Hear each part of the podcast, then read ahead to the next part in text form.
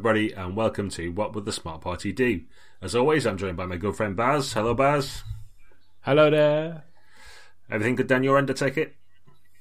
Oh, yeah, yeah, everything's great down my end. How's it up your end? yeah, it's not bad. It was snowing today, which I found horrific, so I can only assume we're close to the end of days and we need to get our zombie survival kits ready for when the apocalypse turns up. But um, yeah, that aside, it's all fine. It's grim up north. Listen, if we can't survive a zombie apocalypse, um, I spent the last 30 years reading the wrong books. so yeah. I, I, think we're going to be okay, mate. I've got a log fire burning in my house, and it's the end of April. That's just odd, isn't it? It is very odd. Although Game of Thrones is starting again, so I can only assume winter is coming. Yeah, yeah. It's good to have it back, actually. It sort of reminds me of the, the It's nine months since it's been on, which has flown by. It's good wow. to have it back, I think. Yeah, my friend's had a baby, actually. That's how long it's been. He must have got. You've got to do something to keep yourself busy. That's it. As soon as Game of Thrones finished. Bless him. now what are we going to do? well, what are we going to talk about this week? Talking about weird snowstorms and odd things happening. I've got in my clammy little hands Into the Odd by uh, Chris McDowall, yeah. which is uh, one of those short OSR type games, I believe. Uh, and it's something you've read through and we've talked about a little bit previously. I've had a bit of a flick through it, but I think what I would like you to do, Baz, if this is okay with you, is sort of take me through this little book, maybe roll up a character, and we can have a bit of a look at it and see what the good points, bad points, or other points of interest are for our loyal listeners. What do you reckon? Yeah, definitely. Yeah, I've got a copy myself. Uh, I got it on PDF, um, printed off a hard copy at work. That's what it's for. Of course. Um, doesn't take much. It's, it's only a slim thing, and, um, I, I, guess we should mention this was at the request of our patrons as well, and uh, and a bunch of people that we polled on various internet sites. So uh, we got people to vote for what should the smart party play, um, and this is what came up, and, and I'm glad it did uh, because I think it's probably going to spark a bit of interest. I hope it is. Um, and what we'll do then, guys, like you say, is we'll, we'll roll some dice. Uh, we'll kind of do what what anybody who buys a new game does, which is kind of look through it, uh, read a few things, maybe skim a couple of bits, play with it a bit, kick the tires on it, basically, um, and then see what comes out at the end. And I have no preconceptions whatsoever um, because you and I. We don't always share the same taste in games, so I think this will be interesting. Be interested if we agree with each other on, on what's in here. Mm-hmm. Yeah. So, um, Okay, so let's go. Well, first of all, a sort of question I had for you then, guys, is because I think I brought this to your attention is had you ever heard of this particular game before, and if so, what preconceptions did you have? I have heard of it in hushed tones. Um, there's the kind of cover's got. Um, I guess it looks a little bit like a dungeon or something, or a sort of a steampunk one. It's kind of got an old school. Reminds me of um, a Lancashire mill or something like that on the top of it. Mm. And then the Into the Odd title page is actually all caverns and looks like a level of an old um, 8-bit pixel platform game or something like that a little bit. So yeah. um, I'm aware of it due to people like uh, Mick Reddick, who's a, a vociferous uh, reader and player of the old OSR games and that sort of stuff. So I've got to assume it's of that kind of nature. Um, but, mm. but rather than being classic D and D, looks maybe a little bit Victorian, a bit, a bit steampunk, something like that, perhaps something out of the ordinary anyway, and not just your normal bashing goblins over the head. I would imagine. Hmm. Yeah, it, you're right. The, the, front, the cover of it is, um, for me, it's a homage to the old uh, basic D and D rule set, which had a cutaway dungeon in it, all done in black and white. But this cover's in black and white. It's striking. Hmm. Um, into the odd, I, am not taken with the title because to me, before I knew anything about it, I thought it was going to be a comedy game, and I've no doubt it could be played for laughs but it ain't a comedy game, and I don't really like those sort of like humor games. So I was kind of I stayed away from it a bit. Um, I was wrong. I don't think it is. I, I, think it's much more about weird than odd. Maybe that's just the way I read words, but I got the sense that maybe it was a bit gonzo. And I don't think it has to be that way. We'll find out, I guess. Yeah, I think there's one of those. I can't remember which one it is now. There's one of the Savage World settings that's got its own little world, but it's basically like a trash world. You play pieces of garbage and stuff like that. So it, I just had a an echo of that in my head, if you know what I mean. I can't remember exactly what that's called, but that's got odd in the title or in the world or something. Uh, low life. That's it. Yeah. So I know what you mean from that that sort of angle. Um, but I am kind of interested in stuff like there was. Um, I think we mentioned Children of the Sun on one of the previous podcasts, mm. which was classed as diesel punk and turned out to be nothing to do with diesel really at all. So I don't know why it was called diesel punk or punk for that matter. But anything that's got that kind of uh, fantasy meets machinery kind of stuff. So things like um, Iron Kingdoms that we've played, or you know that sort of thing. I'm quite interested in. So from that point of view, mm. I was sort of like piqued and thought, well, what what could this be about? Is it down my alley or not? But I'd, I'd sort of not read enough of it or heard enough about it to work out exactly what went on. All I did get was people like Mick and others who were like, "Oh yeah, it's amazing. People should totally play this." But as usual, when someone gets overexcited about something, it was low on details and high on enthusiasm. So I'm still sort of yeah. missing some of the key bits about well, what what is it you actually do and what's what's great about it. I understand it is great for for some people certainly, but what is that? So yeah, I'm a, I'm a little bit. I think it might be OSR, but I don't know what else is going to go on except that it's a bit weird. Okay, well, uh, low on detail and high on enthusiasm could probably describe the writing. So let's get stuck into it and we'll see what happens. So, uh, right, straight in, past the table of contents. I suppose the first thing to note is it's only 34 pages long. Um, and, you know, it's set out in two column, nice font, nice bits of art all the way through it, really easy to read. And it doesn't muck about because the very first page of rules in it on page four is your character. Um, and actually, the entire character generation system is summed up on that page and the next one, which is just one giant table, which we'll roll on in a minute. Um, so if you flick over the page, you then realise you're straight into playing the game. That's it. That's the equivalent of a player's handbook right there. Two sides of A4. Um, I, I, I kind of have all kinds of preconceptions about rules light games. My assumption is it must be rules light because there's only two pages to it, um, and I think that's always going to be a matter of preference. But I do like an easy read, and if it's only going to take me a couple of pages, even if I don't like it, it's not exactly taken up forever. So I'm kind of pleased at, uh, straight away with that. What about you guys? Do you do you prefer to see a big meaty chapter in front of you with a new game, or, or is this refreshing for you? Uh, it looks a little bit light for me. I'll be honest. Uh, it's the sort of thing that seems like it'd be good for pick up and play game, um, or maybe short run. So an immediate, immediate impression would be that you know it's not something that's got a massive amount of longevity to it necessarily. Uh, not for me personally, because mm. I do like some mechanical heft, so I'll probably get or possibly get fed up if we played it for you know a year, and this is all the rules are. Um, but equally, I know that people have been playing it for months and months and got loads of enjoyment out of it, so it might be more or less about the the rules and all the rest of it, more about the interesting stories people make at a table. Um, mm. And one of the dangers you've got with some of the indie press games is that they create a mechanical set of rules to try and support the type of game they want, and that sometimes works and sometimes doesn't. So, for example, Apocalypse World, I think we know that I'm not massively enamored with, even though a lot of people are, because I don't really think mm. the rules work that great and seem almost a constraint sometimes rather than an enabler. So it'll be interesting to see if something that's quite light on rules, um, but in a similar vein in terms of being small press and quite lightweight, easy to read, that this does something more for me. Don't know. Yeah. Okay. Well, let's give it a go. I think um, we'll, we'll pitch straight into it. I think the very first point of interest for me is uh, it's not written on on the paper anywhere, but it's that you, you're getting straight into character generation. I'm going to ask you to do it in a sec, guys. You know, get your dice out, roll some bones, we'll see what comes up.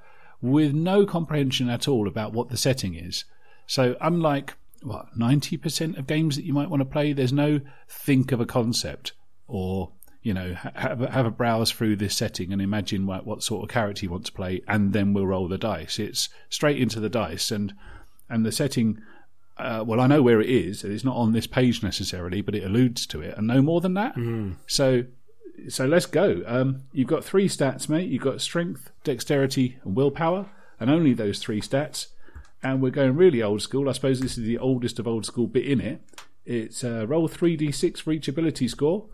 Um, in order, I suppose, although it does say you can swap two of them. so, so more, yeah. One of them I'll definitely have to keep where it is. One of them you'll have to keep where it is, yeah, but you've only got three. Uh, yeah, 3d6 for each, but there's none of this 4d6 drop the lowest nonsense. It's uh, it's straight up 3d6, mate. So uh, roll your bows, tell us what you get. Cool, yeah, well, definitely. I mean, all that kind of 46 and keep the lowest. That's for small girls who are frightened of living cupboards. I, I am I'm living in I'm living in fear actually because I'm about to roll some UK role players branded dice and they're notoriously poor. Oh my word! So so who knows what will happen? Okay, entirely average. I've got a strength 11 at the minute. Okay. Uh, I have got a dex of 10 and I've got a mm-hmm. willpower of nine. I'm glad I don't have to keep rolling. Oh Okay, right. Well, there you go. UK role players dice have not exactly excelled themselves by giving you much to go on. Not really. There's, there's no great swings of what I might want to do with that. All right. Well, ten is average, so you've got you've got exactly that, I suppose, if you add them all up. Pretty much. I, I've got to ask you the question: if you want to swap any two of those. Um, I, th- I think for our first walkthrough, I'm just gonna, I'll stick with what I've got and see what happens. Okay. So, what do you think about three attributes? Every game's got them to a degree, hasn't it? Some of them have got 15. Classic games have six. This one's got three. How's that strike you straight away? I think it's okay. Um, one of the things I find a little bit odd, arguably, is that you've got strength and dex, which are kind of your physical attributes, and then willpower's more mental. Um, It doesn't look like there's anything to do with charisma or, do you know, anything like if you look at Unknown Armies, for example, there's sort of mind, body, and soul. And um, World of Darkness has it set up in that sort of way with three sort of distinct categories as well. So that kind of charm and charisma and things like that, intellectual pursuits, and then physical activities tend to be broken up into three things. And this just seems to have emphasis on the physical and then your other stuff. So I would expect this sort of game to be about doing physical, actiony type stuff. I think that's probably fair, and it's a bit of an old school classic to is to let the players be the charisma stat. Even though original D and D's got a charisma stat, and it started that whole bunch of stuff. There's never really been social mechanics in in the traditional old school games, and that's either a nod to that or it's just got its own agenda, I suppose, which is that yeah, physical activity might be the the uh, the core activity in the game. So I guess we'll see. Okay, mate. Next thing to do is to roll hit points. So another callback to the old days. So you get a straight D6 of hit points, and um, you're not getting offered any chances for re-rolls or swaps here either. Apparently, straight up D6. Uh, mirroring my stats, I've got a slightly less than average three for my hit points. Okay. Well, you'll be glad to hear that's all the dice rolling there's going to be, and that's largely your character done. I was getting Um, RSI, well, so. I'm glad we've uh, finished that. So this is where it gets interesting. I think it does. We now flip over the sheet, and what we got on page five of the rulebook is is a giant table. It takes up a whole page, and this gives you the rest of your character. It's largely an equipment list or an equipment package. So you're not rolling for gold pieces and picking from equipment lists or anything else like that. You simply compare your highest stat down the left hand side of the chart to your hit points, which is going to be clearly between one and six across the top, and that gives you your columns cross reference that gives you a starter package. So if you've got an 11, I think, as your highest stat yeah. and three hit points, uh, can you see what you've got? Yeah, so uh, I've got a musket, which has got a D8 next to it. I'm presuming that's damage. Uh, a mallet, because, you know, you only get one shot off, don't you? They need to go hand to hand. Uh, some marbles. Glad to know I haven't lost them just yet. Uh, a fancy hat, which any dapper adventurer definitely needs. Um, and interestingly, Arcanum, whatever that is. Yeah. Okay, so that that gives us something to go on straight away. So now we've got some setting information, I think. So the fact you've got a musket, that's a little bit different, I think, to many games out there. So there's obviously a bit of gunpowder technology. Um, mallet and marbles, wow. Who knows? Because I keep getting an impression of like Alice in Wonderland off of that fancy hat and a mallet. I keep thinking croquet, but that that can't be right. Well, Um, and I know that Arcanum. Uh, sorry, I know that Arcanum reading forward is, is some magic doodads, so that'll be another bit of interest, I think. Lovely. I'm hoping with my mallet that some of the people in the party would have, I don't know, a tent with tent pegs or uh, maybe some climbing spikes. And between us, if we got six of us together, we'd have enough range of equipment to do cool stuff. Maybe. Oh, yeah. You see, I'm thinking it's got like a three foot handle on it, like a croquet mallet. It could be like You're that as well, who thinking- knows? Tent pegs. I was like, yeah, yeah, exactly. Okay, all right. Well, that's that's interesting. So that's your entire character. So, uh, and again, this doesn't have a character sheet in it, which is unusual for games. So, what you could get that on a post-it note, Yeah. probably an index card. Um, start sketching up some stuff. I don't know how much stuff you've got to write down later on, but you're pretty much ready to rumble at that point. I know you don't know the rules or anything, but that's your character done. Um, and we had a bit of a chat about it while we were going through it, but that's a five-minute job at most, isn't it? Yeah, it does say I can have a companion here if there's a small player group, so can I just quickly roll up a companion? Well, if if you were GMing me, what would you say? I would say no, but it's that's not what. The, Yeah, exactly. What we are. I'm I'm gonna I'm gonna ignore your Viking hat ways and just roll some dice anyway and see how you like it. and I'm already jealous of my companion because he's got 15 strength. Wow. So why is hanging? Oh my god, 15 decks. Yeah. Why this guy's my companion, not the other way around? I don't know, but there we are. Um, nine willpower, and he's got one hit point and a sword. Okay. Are you immediately thinking, because I think this is kind of trained into us as gamers, like, oh no, I've got bad stats for my first character, my hireling's better. I wish I could swap it. Uh, do you feel that urge to do that, or are you thinking, no, I'll just roll with what I've got and be a role player? What do you think? Uh, I think where where I'm at is I was just disappointed that I rolled average, if you know what I mean, for my character. If I rolled really terribly or really well, or there was like a, a variance, I'd probably be a lot happier about it because it'd seem more interesting. Rolling entirely averagely just feels a little bit dull. It might not be if we get into the game, but um, I don't know. You're sort of disappointed when you get vanilla, aren't you? You want something different to talk Yeah. about, don't you? Yeah, yeah, and and if it were based on D and D with modifiers, because stats don't really mean much, they would actually all be treated as identical. A 9, 10, and eleven, there's no difference at all. Right. Um, and it, and it's plus zero as a modifier. So arguably, why bother even having the stats at that point? Yeah. So I, I know that the rules for the game do make allowances for that. It's not completely old school, so we'll see as we go. But you've you've now got a companion who is strong and dexterous. Did you say? Oh yeah, yeah. yeah. What was his willpower like, or her willpower like? nine, the same as mine. Some assuming we're of um, we're of a similar sort of um, level, if you know what I mean. We get on well because we've got similar sort of personalities. For example, maybe just that they're just a better fighter than I am. They've turned up with a sword uh, and they're one hit point. So Yeah. uh, I'm not sure how that, well that'll do 'em, but it does feel to me like I've got a kind of bodyguard or something, or someone to watch over me, or you know, maybe I do the talking and then there's someone lurks in the background to handle the rough stuff. Sure. It's um it do- it doesn't say so I think we've got to make a house rule straight away that it doesn't say whether your companion gets to look at the starter package table. I know it's given a sword and a hit point, but it's got stats and a hit point, which might suggest that it gets to the starter package of equipment. I would think not, to be honest, No, I think because you get well. starter package and then companions come down later, and it just says you get Yeah. one hit point and a sword, and that's it. So I'm guessing that's that's your lot. I would think. And you probably bought the sword for him anyway. Yeah. Okay. All right. Cool. So um, we've got a tiny little bit of setting material just in your equipment package there, and um, I, I, what I do whenever I look at games that have got either big lists or tables is I don't really read them. If it's something I've got a roll on or something that's going to come up in the game, I don't really pay any attention to it until it's live, if that makes sense. So I, I'm pretty sure I'm missing out on loads of cool stuff in the game by by only looking at the thing you just rolled. So, sort of scanning the eyes. Would you do that? Would you go through the shopping list that game provides you, or or every entry in the table, just sort of skim it?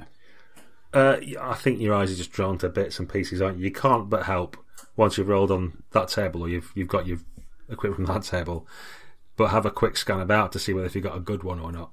you know, you, you immediately want to know. yeah. Well, musket sounds pretty good, but what does, if other people get machine guns, then I'm going to feel a bit disappointed. So you kind of want to have a bit of a check just to make sure that what you've got seems good. I mean, Arcanum seems good. If that's a magic doodad, I'm happy with that. Yeah, Um, yeah, and I'm also interested, although I'm not going to pay spend too much time looking into it, as to whether if you've only got one hit point, you get better kit than if you've got six hit points because you've sort of been done over a little bit. So it would Yeah. seem it'd be interesting if that was baked into the table, so that if you were a little bit worse off starting character, you got better equipment to start with. Well, yeah, it's a really good point. And and just scanning it now, I can immediately see that if you've got your best stat at eighteen, you get uh, some kind of disability. Ooh. And if your best stat is between three and nine, which is pretty low, you get the equivalent of a magical ability, which might be um, telepathy, even for one of them. Whereas down the other end of the scale, it's um, disfigured. so there's, th- th- you're right, mate, and, and well spotted, Mister Gamesman. There does appear to be a little bit of balancing just in that bit. Okay, so that's really interesting. Right, so Let's move on to the next bit then. So, if I were going to play a con game with you, um, I reckon I could probably have you roll up a character and actually get on with it, despite everything we ever say. That doesn't seem to be too onerous, and you know you're away. Um, the rules for playing the game are completely contained on page seven. just, just, Not this. just before we move on to page seven, um, Yes. one of the things I find interesting is that um, on the your character page, page four, you've got a bunch Hmm. of equipment there uh, with little descriptions for it. Presumably, so you can look up the stuff that you've got when Yeah. you've rolled. But it also has a cost associated with it, so that it knows how much you know how much it is to buy, although you don't get any money to Hmm. start with. But I'm assuming that's also like this is your equipment, rather than have a separate. This is your character page, and then equipment that comes later on. It's just all here for later on when you want to, when you do have some money, you want to buy something. But it does feel a little bit like I should get some starting money based on my historical, you know, baggage I brought from other Yeah. games. That if you've got make your character and here's an equipment list with loads of costs, I expect to get 50 starting gold or something that I can now spend it on this stuff. But I don't think that's how Hmm. I it think works. that. I think that's a fair shout. That's exactly what it looked like to me as well. Um, and and it does give you some basics. Uh, you get uh, lanterns, climbing, mapping, camping equipment, rations, that kind of stuff. All the stuff that you wouldn't normally bother asking anyone to write on a character sheet anyway. But then you're right; it's straight into an equipment uh, an equipment list that includes stuff like heavy gun and smoke bomb, um, and luxuries like uh, ornaments or a thermometer. So that little equipment list, and it is little, yeah, that's immediately telling you something about the game. But there doesn't seem to be a way to access it as a starting character. Strange place to put maybe that kind of equipment list because I don't think you do get some of it. But then part of OSR is immediately the group is going to be making up house rules. I, I wouldn't do that till I'd played the game rules as written. Yeah. But I can see that being an, an easy and obvious one. Um, and it's got hirelings on there as well, hasn't it? Yeah. So, you know, that's that's obviously a thing in the game, and you've got a companion. Um, but I think there's, I think one of the things we're going to find as we go through this is going to be massive gaps where our our trad experience or even our indie experience will be looking to fill it in with just our knowledge, and we have to decide whether we like that experience or we feel cut adrift by it. I suppose. Yeah. Okay. All right, so um, rules of the game. Um, so not the sort of game that's going to need a screen. um, not much to look at. Uh, there's a weird thing in the game, or an unusual thing, I should say. When you're making rolls, you are only rolling what you would traditionally call a saving throw, which means that the players roll the dice when they're trying to avoid something bad happening. So just let that sink in for a minute. There's no skills list. Those attributes that you rolled, you never roll on proactively. You only ever react to stuff with what you've got. So you would either be making a strength save, a dex save, or a will save in response to external pressure, rather than if, for example, the classic example of play is, you know, the character shoulders open a dungeon door, there is no strength roll for that. There's another roll called a luck roll, which is just a d6, and you have to just uh, GM hand wave exactly what that means, with six favouring the player and one not favouring the player. But it really does is not immediately obvious, but there are no um, perception checks, strength rolls, and actually, as you read through it, you realise there's no attack rolls either. So you don't even roll to hit. So when you're not saving um, on your dice rolls, and maybe you're in a combat, you don't roll to hit. You simply roll damage and take that off the opponent's hit points. So the assumption is that you always do something deleterious to your enemy. Hit points don't represent meat necessarily. There'll be luck, morale, skill, all of that kind of thing. But you will be chipping away at them with your weapons, and there's no misses that are dictated by the dice. I guess that's something that just has to be narrated by the group if you roll particularly low or even if you roll high. So that's interesting. So you're not. I don't think you're going to be rolling dice very often, Gaz. Is that good news or bad? Um, a bit of both. I don't know. I'd be curious to see how that that actually turns up in play.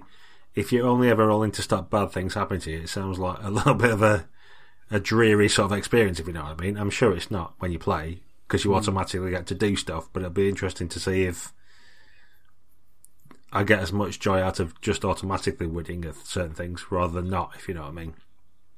The sort of experience I can draw on is um, in Godlike, one of the sort of stock characters you get as um, Death Gaze, and they get four hard dice in that, which in that game means uh, you basically kill people, unless they've got some superpower as well. When you look at them, they die. Uh, and you know, Yeah. I know our, uh, one of our mates, Jules, played played that character for a little while, and he loved it for the first sort of twenty minutes, and then get really bored of killing people because you know you don't roll dice for it, and it just happens, and it didn't feel like much of a game for him at that point. So I do wonder if that sort of thing might happen a little bit. Um, on the more positive side, though, uh, I am a fan of trying not to roll dice just for the sake of it, which is something I fall into whenever I play traditional games. I can't help myself asking for a perception check or something like that. And then, you know, the answer is when they fail, nothing happens, which feels a little bit like, well, why are we're rolling dice then? Um, so at least it, the, good point is that it cuts all that out. So you're not going to be rolling any nonsense just for the sake of it. You know, you, you'll just automatically get the clues you need or um, the, the sort of engagement with the story, regardless of what your dice rolls say. He doesn't care about library use or anything like that. You know, you will get the things you need to carry on with the story. Yeah, so in in omitting that kind of check, it's uh, in two sentences done what the Gumshoe game took an entire system to do, which is kind of clever in itself. Um, I, I, yeah, but perception's a really good example, mate. I ask for perception checks. Who doesn't ask for perception checks? And and often you might even have a perception stat or something like it. But in this game, you wouldn't do that. I think what you would do instead is you would ask for a will save to avoid an ambush. So if you can always couch as the GM your terms in make this roll to avoid dot dot dot, that kind of brings a bit more drama to the dice roll immediately, doesn't it? Yeah, maybe. Yeah. Because then you don't you don't fail at something you're trying to do, which has no effect at all. If you fail at avoiding something, something really bad happens, and if you do avoid it, that doesn't mean you've got away from it completely. Yeah, it's just an interesting way of turning it on its head, perhaps. Yeah, I like the um, the Arcanum example I'm just looking at there. Saying when you use it in its normal action, then you can do so without risk of failure. That's fine. Mm-hmm. But if you try and do it something unusual, then you require a will save to bend it to your will. Yeah. So I like the Yeah, idea nice. behind that. That it's sort of that you know if you want, yeah. I think we've just discussed it. I'm probably repeating ourselves, but if you want to do the thing it should do anyway, don't bother. Like you don't make people make 17 climb rolls to get up a mountain. You know, it's it's that kind of thing. That's fine. However, if it's a howling gale and you're clinging onto the mountain in ice and snow and you've got a broken arm, then you need to make a roll kind of thing. It's that kind of feel to it. Like anything else, just yeah, you've done it. Don't worry about it. It's the risky stuff that you need to start rolling dice for, and we'll get an exciting outcome. Yeah, and it doesn't say any of that in, in on this page, does it? It doesn't actually call that out as like when to roll the dice and when not to roll the dice. It just says what the rule is, and the rest of it is inferred by us having fairly experienced eyes and reading it. Um, I'd be really interested to see what someone who'd never role played before made of this game, but that's getting ahead of ourselves. But it'd be re- be really, really interested to see if they knew what to do with these twenty sided dice. Um, what do you think of the combat system, mate? Which is two sentences long, um, which is when you when you attack, uh, you you roll the dice dictated by your weapon. Subtract that from the opponent's armor score from that, so armor reduces damage, uh, and whatever's left um, goes through to your hit points. Uh, they've got a, a couple of extra rules in there, which is stuff can be impaired, which is where you're like firing through cover or firing while, while grappled, that kind of thing. In which case you only roll a d4, or you might be enhanced by some kind of risky stunt or a helpless target, something like that, and then you would roll a d12. But you are basically rolling dice. You're taking it off hit points, and when your target's got no hit points left, they're wounded. Everything else goes off their strength score, and it becomes a strength save to avoid uh, basically passing out. And that's the entire combat section. Uh, how does that sound to you? Terrifying. I'm just looking at my three hit points and the fact my musket does a d8 damage. Yep. Uh, I'm thinking I probably don't want to get in a fight. And as for my companion, who's only got one hit point, it doesn't really matter what shape dice people are rolling. He's out of the faction straight away, isn't he? If someone targets him. Well, no, because it, the, the rest of the damage comes off of his strength. And then he has to make a strength save. So he's got strength 15, mate. He's in a better shape than you are. Just about. Yeah, but he's So if I do like four damage to him, they're making him strength save straight away, won't he? yeah, well, you makes you make it straight away. It's Yeah. not classic D and D where you're a wizard with one hit point and you get hit by a dagger and that's it, you're dead. So there is that element hmm. to it, but yeah, I don't know. Uh, I think it's it's just paring down the old system anyway. Like if you have to roll to hit and then roll damage, it's just another set of randomness around basically taking hit points off a total, isn't it? So it's not any more different. Yes. than that, be fair. Um, but the, you've got that kind of. Um, the bit I like about it is it's not kind of you just take damage indefinitely, and then eventually you go to zero and you fall over.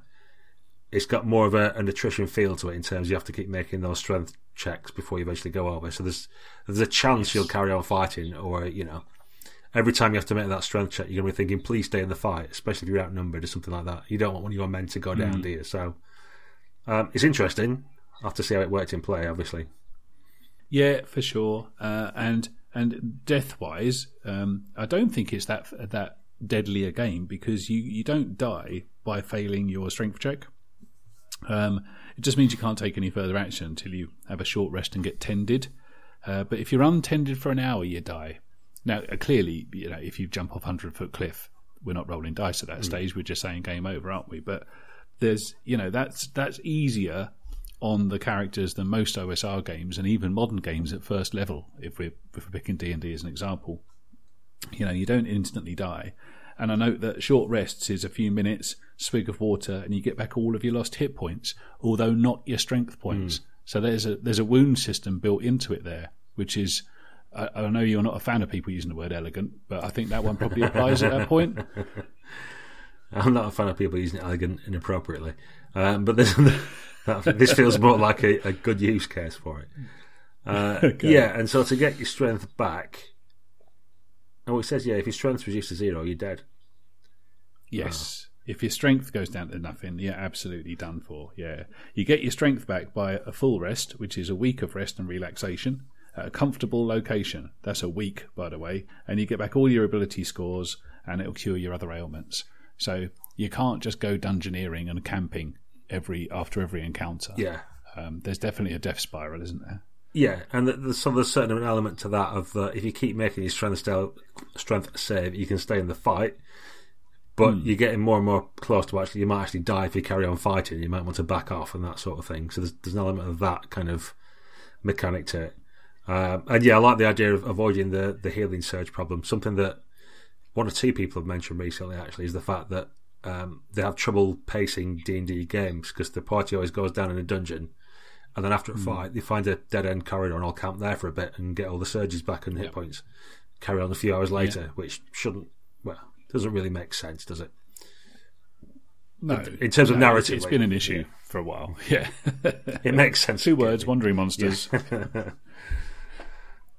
no, I, I get it. Uh, This this makes sense to me so far. Okay, right, interesting. So th- then we're straight into character advancement, which is a bit early because we haven't even got your Arcanum sorted out yet. Maybe there's a magic section to come because I'm kind of waiting for that one. Um, but advancement is, is handled in a similar way to the rest of the game, which is you do have experience levels uh, from novice through to expert, through to master and beyond. But it comes down to how many expeditions you've done, and I find that a really interesting use of terminology. So it's not how many adventures you do, or dungeons you do, or even scenarios, which are all kind of game jargon at this point. He's deliberately chosen the word expedition, and that, that that's another bit of setting which is implied through tone. I find that interesting. Yeah, I've got a sort of Victorian feel to it again now. With um, I'm going to go and find the lost plateau or something, and that's an expedition that you set out on. Yeah. Yeah. And every time you level up, you get more hit points, which is good news. And you roll a d20 for each of your ability scores. And if you roll higher than your current score, it goes up by one, which is a nice, simple mechanic that's a bit of a callback to the old BRP skill increases. Um, yeah, that works for me. I quite like that. So, you know, clearly you could go up to 20. So there's it's even stretches outside the 3 to 18 zone. Yeah, So interesting. Okay, right. Um, and then the last bit before we get into the into the arcana or arcana is uh, I think this is kind of an interesting little insertion into into the rules because I would imagine the game wouldn't suffer at all from it not being there. So the fact that it is intrigues me, which is the Enterprise and War chapter. I call it a chapter; it's half a page, uh, as as most of these things are, which is about um, organizations or mass combat, military forces, or even just running a business. It's basically factions rules, and they're inserted really early on in this game. So that's got to tell us something, hasn't it? You, you, would you expect that in any kind of game? Um, Supplement material normally. Maybe. Uh, there is, you know, the one roll engine stuff. They've got their their company rules, that sort of thing. Blades in the Dark's got you part of a gang. Uh, the Apocalypse World type games tend to have biker gangs or something else like that in it. I think more and more it's becoming a thing.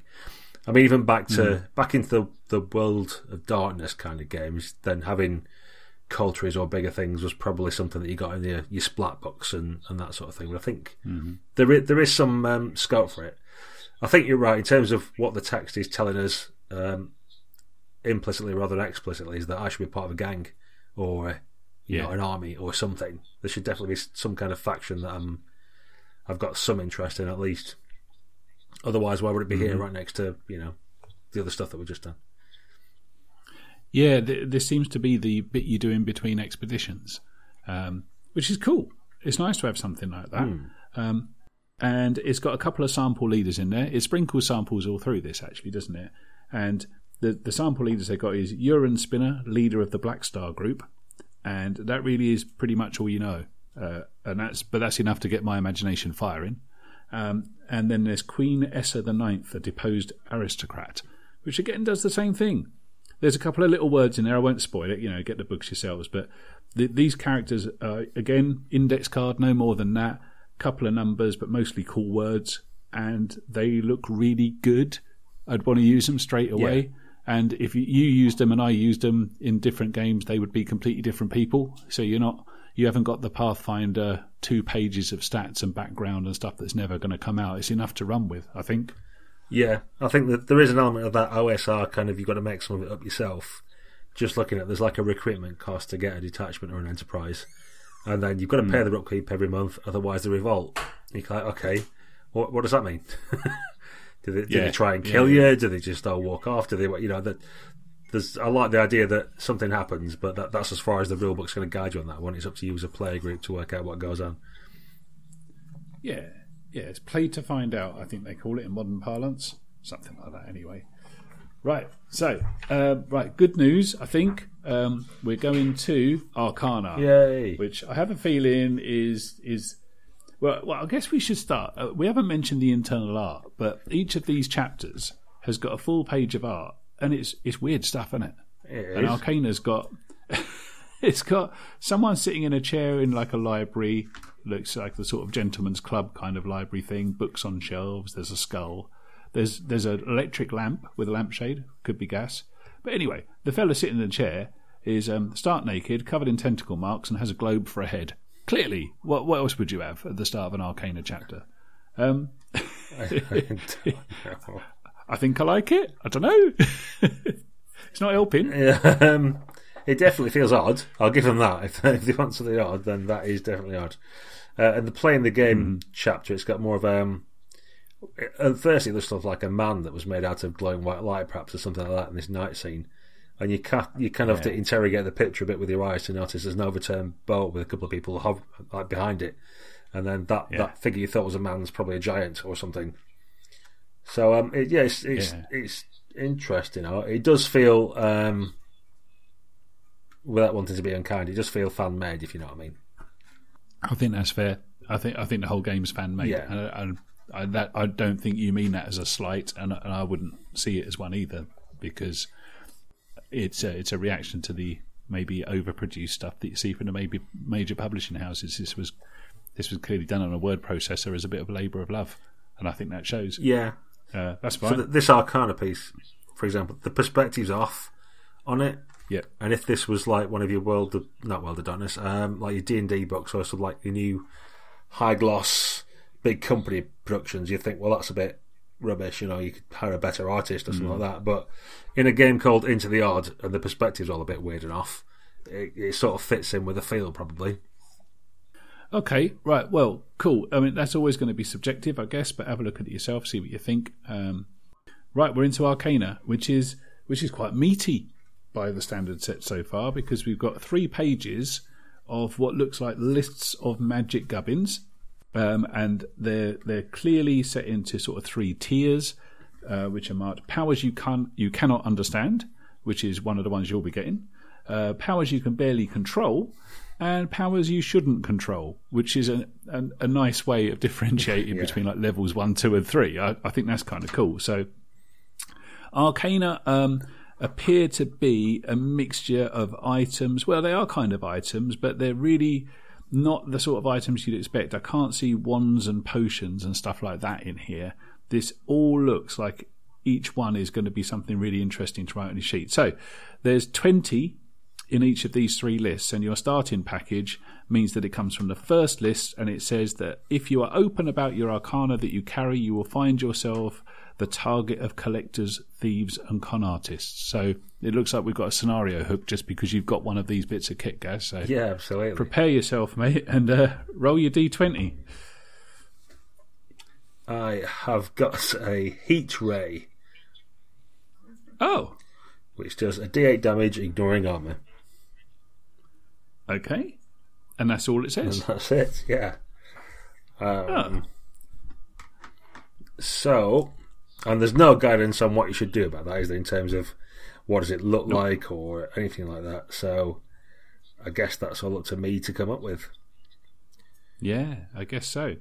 That feels. I mean, uh, having scanned the list because you can't help but do that. I'd be. Oh, I'd be. If no one was watching, I'd roll the dice again. But that's because I know I've got you've got a musket, and I'd want to read something that was a bit more out there. And that, that- don't get me wrong, a heat ray is pretty out there, depending on how you want to describe it and the rest of it. Um, but it's basically, I'm going to be a bit gamey here. It's exactly the same stats as your musket, Yeah. except it ignores armor. So Let's just say, in another dimension, um, I would have a bone magnet, my dice tells me, which may attract or repel a single target that has a skeleton until they pass a will save, which I really like. That's much more really, interesting. Really cool. yeah, yeah, yeah, yeah. yeah a, a, a target that has a skeleton. that's cool. So that's like a, that, especially a skeleton. Yeah.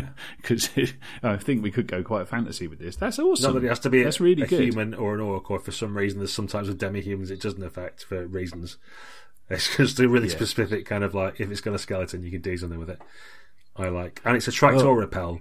So I think that's Hmm. in that kind of if if it's OSR and you're going to make some of your own stuff up yourself. I like the fact that it's giving you options there, rather than it just being a, for example, turn on dead or that sort of thing. It's giving you the you could use it multiple different ways to give you a bit more leeway in how you bring it into the game, which I like. Yeah, absolutely. And, uh, and you're right. I hadn't quite noticed that, but just scanning some of the arcana, and these are the, like the lowest of the three levels. They do look kind of like a similar effect to what you would get from a first level magic user spell list, but written in such a way that it feels like an item that could be stolen from you or looks a certain way or whatever.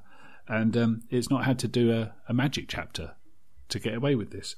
I mean, I'm, I'm thinking about Bone Magnet right straight away, thinking, would you call uh, insects? Would they have skeletons? They've got exoskeletons, haven't they? Does that count? I would say no, but then I'm mean, Right, cool. okay. Because if it if it did count, I would want to use my bone magnet when walking through a swamp to keep the keep the flies and insects and midges off me, and uh, while everyone else is getting devoured. And that's like a cool little colour scene. yeah, or, or equally, you know, birds have skeletons, and it says attract. It doesn't say drawn towards you. So you could attract lots of, ah. you know, insect-eating birds that are around to come and fly around you, so they swallow up the gnats and things, or something of that nature. Yeah, yeah, yeah, yeah. Yeah, and and I think after a while, your character might be sort of like you know terrified of octopi, which is which is a really cool disadvantage, and and any GM is going to start s- sicking the cephalopods on you straight away. Never eat squid at the pub. no. Okay, cool. So you've got yourself a cool item, um, and that's the that's the last thing that you would you would add to your character sheet, I guess. Um, and then they're, they're all like that, aren't they? And then the next two sheets. So you've got Greater Arcana after that. How you get these, I guess you must get by going on expeditions or by taking out of, off of other people. So that that might be rewards, but it might also be the scenario driver as well. Because having a quick scan, there's no d20 to roll on there, but it looks like there's 20 of them. Uh, it just doesn't put the numbers in. They do seem to be another step up in in weirdness. So I'll I'll grab one as an example, guys. Maybe you could do the same for for our listeners. So um, okay, right. What we got here? I'll just pick uh, a, a blood scroll. So your target must pass a will save or have their blood turned to acid. They take d6 damage, ignoring armor each round until they pass the save. That's kind of nasty, isn't it? That's that got to be not insta death, but close enough. Yeah. And it's it doesn't say the scroll disappears or anything else like that. It doesn't even say like it didn't with your bone magnet. It doesn't tell you what it looks like. That's up to you entirely, isn't it? A blood scroll could look like all kinds of different things, couldn't it? Yeah. Yeah, that is quite worrying. Could be made out of blood. yeah, quite easily. Yeah, there's also I think like a primal flute, all within 15 feet of a point. Pass a will save or turn feral. They do nothing but attack the nearest living thing until they pass a will save on their turn. Wow. Turn feral. Now, there's a game effect you don't see normally without a whole bunch of caveats and descriptors and rules behind it to tell you exactly what that means. But in this game, it's you know what it means. Of course, you do. That they turn feral and do with that what you will. Exactly. That's pretty good. It does feel like when the uh, the the thief or the whoever the collector who's coming to take your uh, heat ray off you, you can play a primal flute and turn the, the pub into this suddenly ravening mess of rage zombies to give you a chance to get out the back door and that sort of thing. Yeah. Yeah, and I'm thinking if you really wanted a primal flute, it'd be kind of hard to get it off the person if they knew you were coming. Especially if they were doing jazz solos as you came into their dungeon. Yeah. Okay, cool. And then the last ones then are the legendary arcana, well known relics, subjects of mythology. Um, these are, they reckon, lost in a hostile environment, controlled by a godlike entity, or guarded by hellish death traps. So these are super powerful, as they are objects of great lust. So again, I've not read this page before, but it looks like it's got twenty stuff, twenty things on it. So they are all things, aren't they? They're all objects, magic items, I suppose, Yeah. that that replicate a magic list. Uh, I'll pick one almost at random. Black hole collider. I had to look to that. Okay. Uh, Did you? Yeah. yeah. It, it draws the eye, doesn't it? Much like a black hole would. Um, creates a five foot black sphere. Anything entering it is utterly destroyed. Cannot be moved or placed on top of an object or opponent. So it sounds super cool, total doomsday weapon, and the scenario, the expedition's got to be about having the right kind of kit to move it yeah. more than what you're going to do with it, because that seems to be the, the puzzle to be solved, and that's that's generated an adventure in my head in two seconds. That's cool. And it also feels like a nod to a sphere of annihilation in uh, Tomb of Horrors or something like that. Totally. Yeah, totally. Um, Okay, anything catch your eye? uh, da, da, da. Let's have a look. Dead Oak sounds interesting. I don't know what it does. Uh, creates a permanent one mile zone where any living thing loses d6 strength each hour, starting at the end of this hour. Living things within this zone are instantly aware of this and try to leave. Even plants wither and die in this time. Okay. So, uh, yeah, well, if, if you didn't know that thing existed, sorry, spoiler alert, I should have said for explain it, but th- Yeah. this feels like something that you would give your baddie NPC. So the characters get involved in a some kind of plot because there's just villages turning to ash and everything's destroyed and there's nothing for a mile around it and you can't work out why. Uh, and there'd be some evil man going around doing this kind of dead oak thing and then looting the villages or something of that nature, maybe. I don't know. But it feels like something that's um, would produce an effect that then the party investigate. So they try and work out what Yeah. it is that's going wrong. Yeah, yeah, definitely, and and it's got my mind spinning again because I, I'd if a player had this um, on their character sheet, um, or they encountered it if I was running the game and I'd, I'd put it in the scenario. I don't think I'd want to write down what it looked like. I think my first question back to the player be, "You tell me, what does it look like?"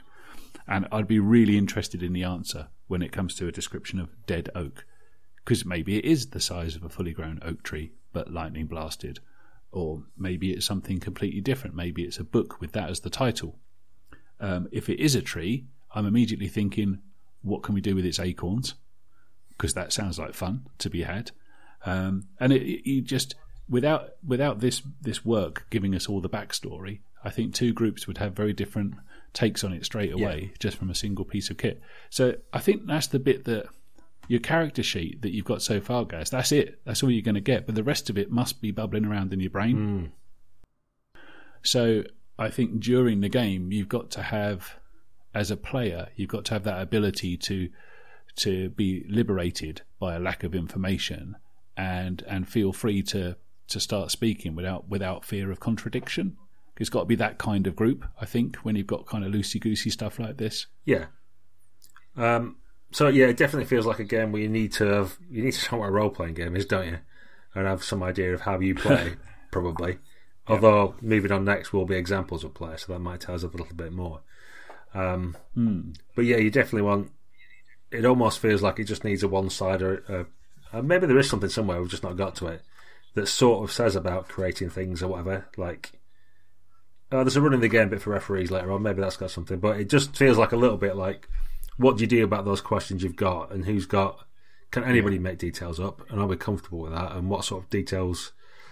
Uh, a little bit because there's stuff in there like an equipment list and things like that. I kind of want to know what the world's like or what we're doing, and mm-hmm. if it's something mm-hmm. that you make up yourselves as a group of people around a table, I sort of want there to be a, a page somewhere that tells me that that like, look, we're not going to provide you with loads of extra stuff. We're just going to fire your imagination. How all this looks and fits together is up to you, and maybe that comes a little bit later in the book. I don't know. Yeah, but if it does come later, would you immediately be saying to yourself that it has come too late? It should have been earlier. If we assume it's there at all, uh, would you have liked it by now?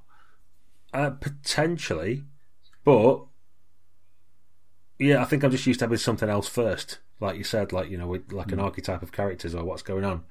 But I think it's fine if we're viewing this as like we've said, it's only 34 pages or whatever it is.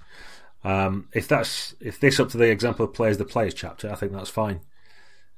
Uh, mm. And then if there's a bit more to it in terms of looking at monsters and encounters and adventures and things later on that gives the GM an idea of what it's all about, he can present that to his players, and all they need to mm. read is the first sort of like ten pages or whatever it is. So if you look at it as a player's guide, and we don't really know, need to know too much about that as a player right now, then I think that's fine. Yeah. Okay. Right. Cool. So as you alluded to, next up is an example of play, which is the single longest section in the book so far. It's, it's three pages long. Massive. yeah, it's huge. Four pages. You don't need it. it is actually, yeah. Uh, crazy. I've read it all. It, it's interesting. It's really good, and it is. It is exactly that. It is an example of play. I think it's written reasonably well. Most, not most. Some examples of play make you cringe, don't they? Yeah. Because you know it's it's always somebody jumping over a ditch and people grin when they pick up the dice. Um, oh, DMs cackle evilly. Oh yeah, well, it just it it seems really contrived usually. This one I think is pretty good, and it does give you a decent sense of what's going on. It's a dungeoneering scenario. It's uh, I, I won't spoil it because it's a good little story to read as well. It reads pretty well. It gives you a sense of what the mechanics should be as and when it goes, and you do notice that the players aren't rolling proactively; they're rolling reactively. That's where I first noticed it. Actually, I glossed over it when I read the rest mm. of the hmm. book. Um, and it's it's nicely deadly. So the baddies in it are unique and creepy and weird, and the player's best reaction is not necessarily to face up to it. And I think that's because they know that the enemy won't be rolling misses on d20s against armor class. you're always going to be, in, in, return, you know, it's going to get worse the longer you stay in a fight for both parties. So I think I think it does a good job. Um, it needed to. I think it was the right time to see an example, as you just said, guys, because up till then I wasn't lost, but I was wondering how far I could go with what I got. This helps. Yeah. Me. Yeah, I think just scanning the first page, the other thing that really sort of strikes me is that it's not it's not really evocative from the referee point of view in terms of what you say. It's pretty matter of fact. I don't know if that's a, a fairly yeah. OSR thing anyway. That you just want as a as players, you're more of your ten foot pole, listening at doors type activity. So you kind of just want the facts about what's happening rather than any kind of florid description. Or I suppose the other thing is there seems to be a little bit of uh, you might be able to do this and you possibly could do that and you should be able to get through that door if you try and things. And, and so it, it's almost like there's not any definites. Now I don't know whether that's mm-hmm. part of the setting that you're supposed to be creating some mystery or that you kind of you can try this. We don't know what will happen, or if you try that, you're going to need to make a save, or whether it's just mm. the way it's written in terms of eh, the the GM who would run this, or if it's an example of real player, for example, they're just not very straight with their their answers, if you know what I mean. There's something where you mm. don't have to roll dice, certainly those bits, it's like you know, uh, one of the first lines is you know somebody wants to chop through a door, and it's like, well, you make a lot of noise, but your axe should be able to get through it. Well, why is it should? If we're not rolling dice for it, do, do I get through with my axe or not? You know, it's, the, it's that kind of thing. So that might just be the style. It's not like a massive criticism or anything. It's just something I noted. I think I'd like to see. I don't know. Add the more active language, more yeah, this is definitely happening, and we move on to the next bit, or mm-hmm. perhaps a bit more description mm-hmm. around things so that I get a better feel for the world. But you know, if, if this is for people who've never role played before or got a light touch to it and just want to see an example of how to play a game, I think it's perfectly fine. It's great. Yeah. Okay, cool. So immediately following that, uh, we're into what I guess you could call the GM section. Um, so it's running the game, single page about how to referee. So you're called a referee. Actually, we've been saying GM as a generic term all the way through. This is the first time you find out that you're called a referee in this game. Um, and it, it, doesn't bang on, but it does say, you know, give information, present choices, show consequences, and, and basically you've read it because I've read it out to you now. Yeah. Uh, none of that's none of that's bad advice. That's all good advice, and and I suspect it will be glossed over like people do with these sections, and they shouldn't. They should read it because this is the fellow who wrote it. This is the way he suggests you run it, and it might solve some problems further down the line. I usually find yeah. that when you when you skim these kind of issues. Um, and then there's a little bit of uh, how to work the mechanics from from your side of the table about saves and about uh, luck rolls, what sort of damage you could improvise. Um, it, there's not much to it really, as you would expect at this point. So you know, it's it's almost a disposable page. I can't see myself going back to it very much. No. Um, because the next page is encounters, and I want to read about those. of course you do. How do you bring the world to life? So this is the monster manual part of it, which is um, again two pages long, and one of those pages about how to construct your own monsters. And that does seem to be the way you should play this game: is that your monsters should be unique. You should be not just pulling them out of other books, or if you do, you should twist them to your own desires. And the first thing it says is that a monster should have a drive. Uh, characters and monsters should have something that they desire and are working towards, and that's the main guide for the referee in deciding how this being behaves. And they, the the two examples it puts in is it could be world domination, but it could equally be a, a quiet life. Um, and on flipping the page, look at some of the some of the uh, monsters that they've suggested as examples. I can see that the drive is almost the first thing that's in there, and and that is again, it's just a real distillation of the sort of thing you might find in monster manuals.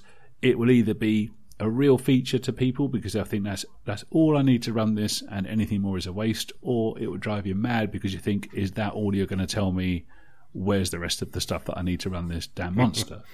and I don't suppose there's a right answer to that, is there? Because the rest of it is they've got the same stats as you have as a player, Gaz. Yeah. Uh, I'm normally not a fan of that, but if you've only got four, easy peasy and they've um, and they've got some you know attacks or some abilities which don't have to follow your rules. And the what the seven seven example monsters are all interesting. There's not an orc or a kobold among them. Yeah, so that's good. It's all right. I find it interesting. The encounters chapter is labelled "How do you bring the world to life?" and really, it's only mm. that drive bit that's the how you bring the world to life. The rest of it's just how to use rules a little bit. Yeah. Um. So yeah, I, I, find that a little bit curious, but they are. Um, yeah, the monsters are all different and interesting, and uh, the thing to know is is that drive is the biggest part of each mm. of the mm. monster description. The stats, like you say, are just four numbers. It's the the actual mm. text bit that's the interesting thing that's going to get us get us more game, isn't it? Yeah, yeah, it is. I, I quite like the beast in there. I think that seven examples. Um, you know, he's pushed the bow out here and given us seven rather than the one or two of most things. I, think it's a decent list. I've had a look through some of them. Uh, it, it, wouldn't be a spoiler to give you some names. We've got a dust hag. We've got a thing of glowing smoke. We've got a dead echo. Um, that they're evocative names, if nothing else.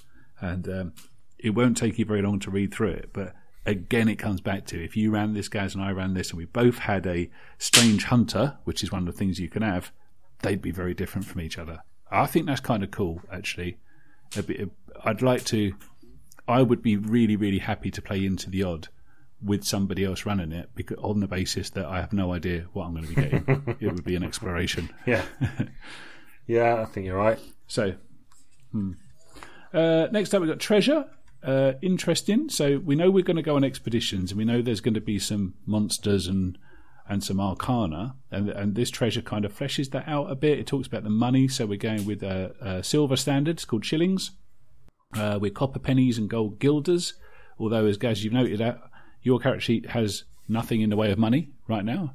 So that saved you going shopping, but I suppose it, it, gives you an impetus to go and get some of this stuff. Um, and then the rest of it's about example arcana, which is which is a weird thing to put in, I think, because we've already had three pages of example arcana. Yeah, and it does give you some more here and some ideas on how to make your own, which are essentially make something up. Really, it, it's almost pointless, I think, this this is this page for me is a little bit of an odd one, given that we've already had equipment and now we're back to money. Then we're into example arcana and we've already had it. Yeah. So this is this is an odd one for me. Yeah, I think it'd be. It might have been better served if it was just interesting items. It doesn't have to be arcana. It could be, I don't know, mm. like if there was a, a, a grappling hook gun that shot up grappling hooks with a rope attached to it, or you know devices of that kind of nature. Um, that might mm. get that might be more interesting in terms of cool stuff you can find or devise, and or and that might be, give me more of an idea about the um, what things you might have in the setting. Given that we've got this kind of industrial bent to it from the cover and a, and a hint at it with muskets mm. and things, and then nothing more about that kind of element.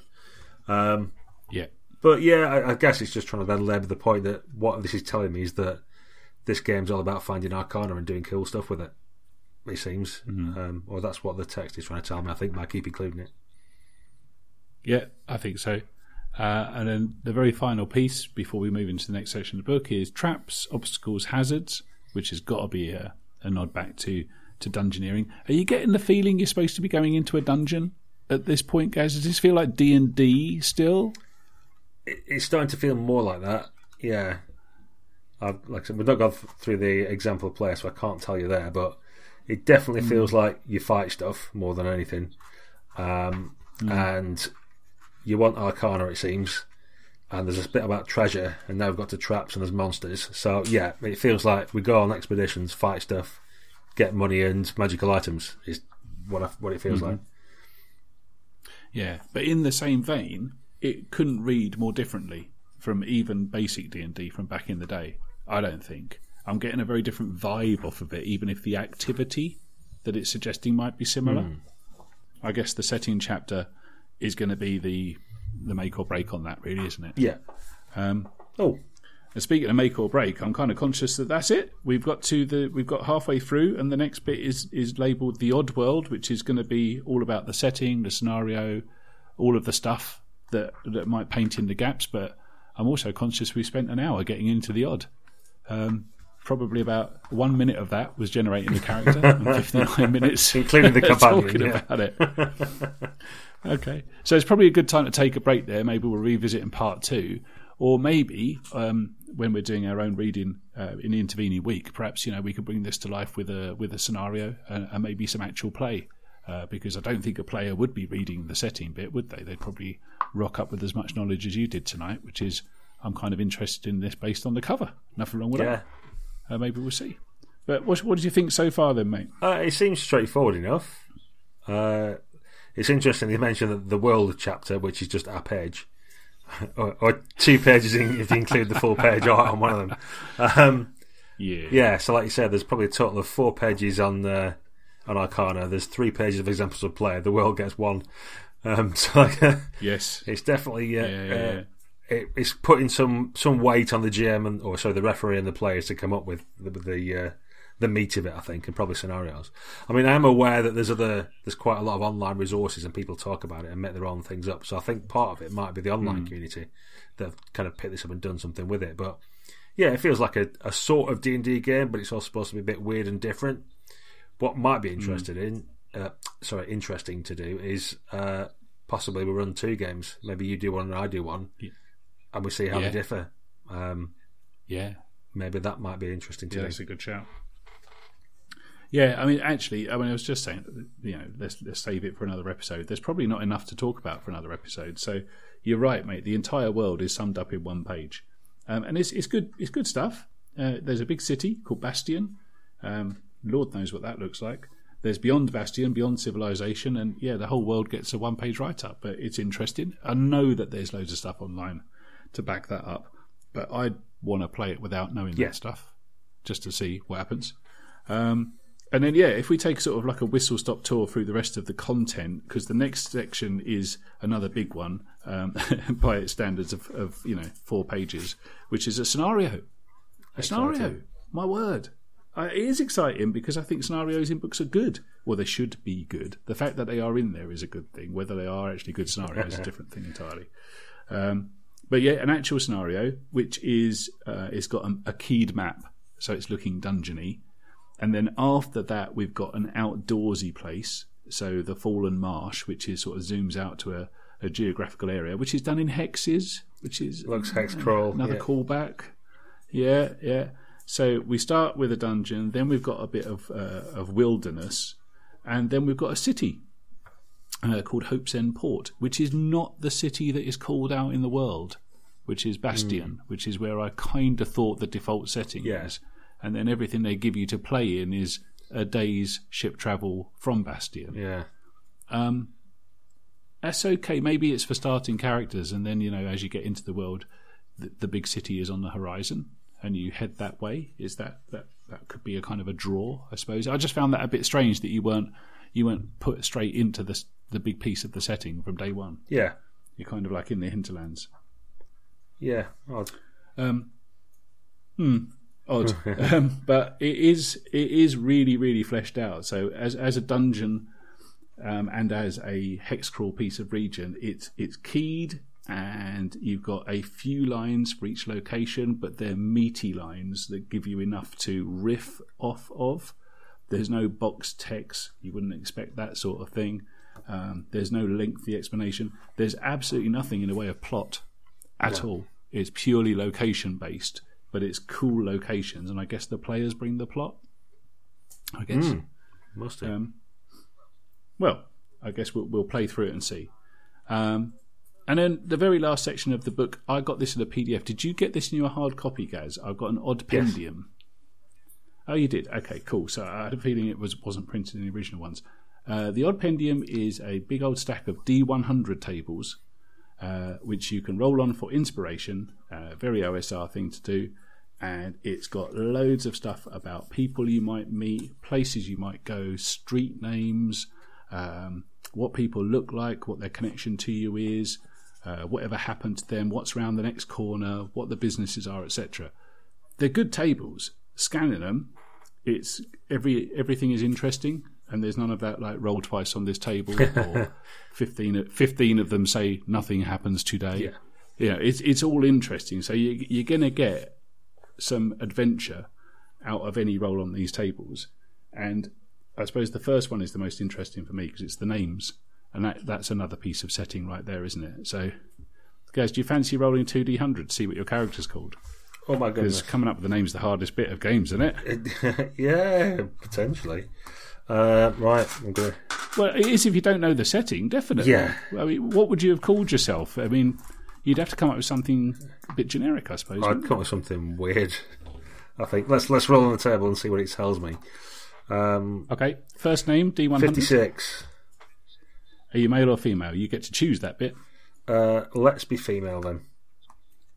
Okay, so your first name is uh, Muni, M U N I, And then eighty-six. And then 86, Terrine, T E R R I N E, Okay.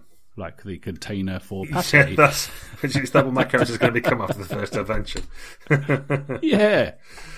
Well, that's okay. So a, a first name and a surname isn't always obvious to people when they're doing characters. Yeah. You sometimes get like Hawk the Slayer or just a single name, don't you? So, yeah. Mm, yeah, but you know, uh, Quinn Stagger is a possibility. That and you kind of get in a sense for it. They're like you know Volta Underhog. So yeah, there's some interesting names now. It gives me a kind of an Edwardian Hmm. vibe. fact, the whole vibe I'm getting off of this is if you've ever read them, is China Mieville's books. Yes. And um, that's definitely what I'm thinking when I read through this. So loads of tables, um, and that's your lot. That's your entire book. So I think it's what I've read it in an hour from front to end, um, and that was with skimming a couple of little bits, but then concentrating and thinking about others. It is not a long read, but I'd call it full of interest. Hmm. Yeah, yeah, uh, there's definitely something we can have a go at. That. It does feel like a pick up and play game, like I've said. You can make characters in hmm. two minutes and then start doing something. So it feels like something handy to have in your bag if you're at conventions. You can't find anything else to do for an hour or two. I reckon you could slap an hmm. adventure together by rolling some random tables and getting some characters together quite easily. Yep. Yeah. Okay. Well, I think our next thing to do then is to is to take this take this out into the community and, and try some games and maybe get some of our old guests back together for a for a bit of a, a live cast perhaps and um, we'll see how it works in real life. But um, but thanks ever much ever so much for doing your character, guys. I think I want to go and roll up a few myself. I think do half a dozen and and then you know put them together as a little party. It's not like you need to do pre-gens, is it? I'd actually take people through character generation. Yeah, for sure. I think. Yeah. Why not? Yeah, why not? Yeah, cool. Well, there you go. That will save us some time. Um, so, so that's it for Into the Odd. So, if you are already um, a player of Into the Odd, or you've got it, or you you've got opinions about it, we'd love to hear it at this stage. Um, and for those of you reading along at home, you can get this through all the usual channels. It's on drive through. It's not very much money, only a few quid. If that, um, it's well worth it, even just for the read, even if you do nothing else with it. But I think we will do something with it, and we'll see how that goes. Yeah, looking forward to it actually. Let's give it a try and uh, see what comes out the other end. Cool. Okay, right. So that's it for the Smart Party for this week. So um, we've gotten into this game uh, and more still to come. So thanks everyone for listening for this week. And, and a huge thanks again to our patrons um, who've logged on to patreon.com slash the Smart Party and donated us a couple of dollars. And it's your thoughts that have led us down this twisting labyrinthine street into a strange city that nobody understands with a heat ray and a bone magnet. So didn't think I'd be doing that on a Tuesday night. Yeah, thanks very much, everybody. Uh, obviously, we're going to give it a go ourselves, but if you've got any interesting stories from going into the odd, feel free to let us know on UK Role Players or email us or any of the other usual places. Cheers, guys. Thanks very much.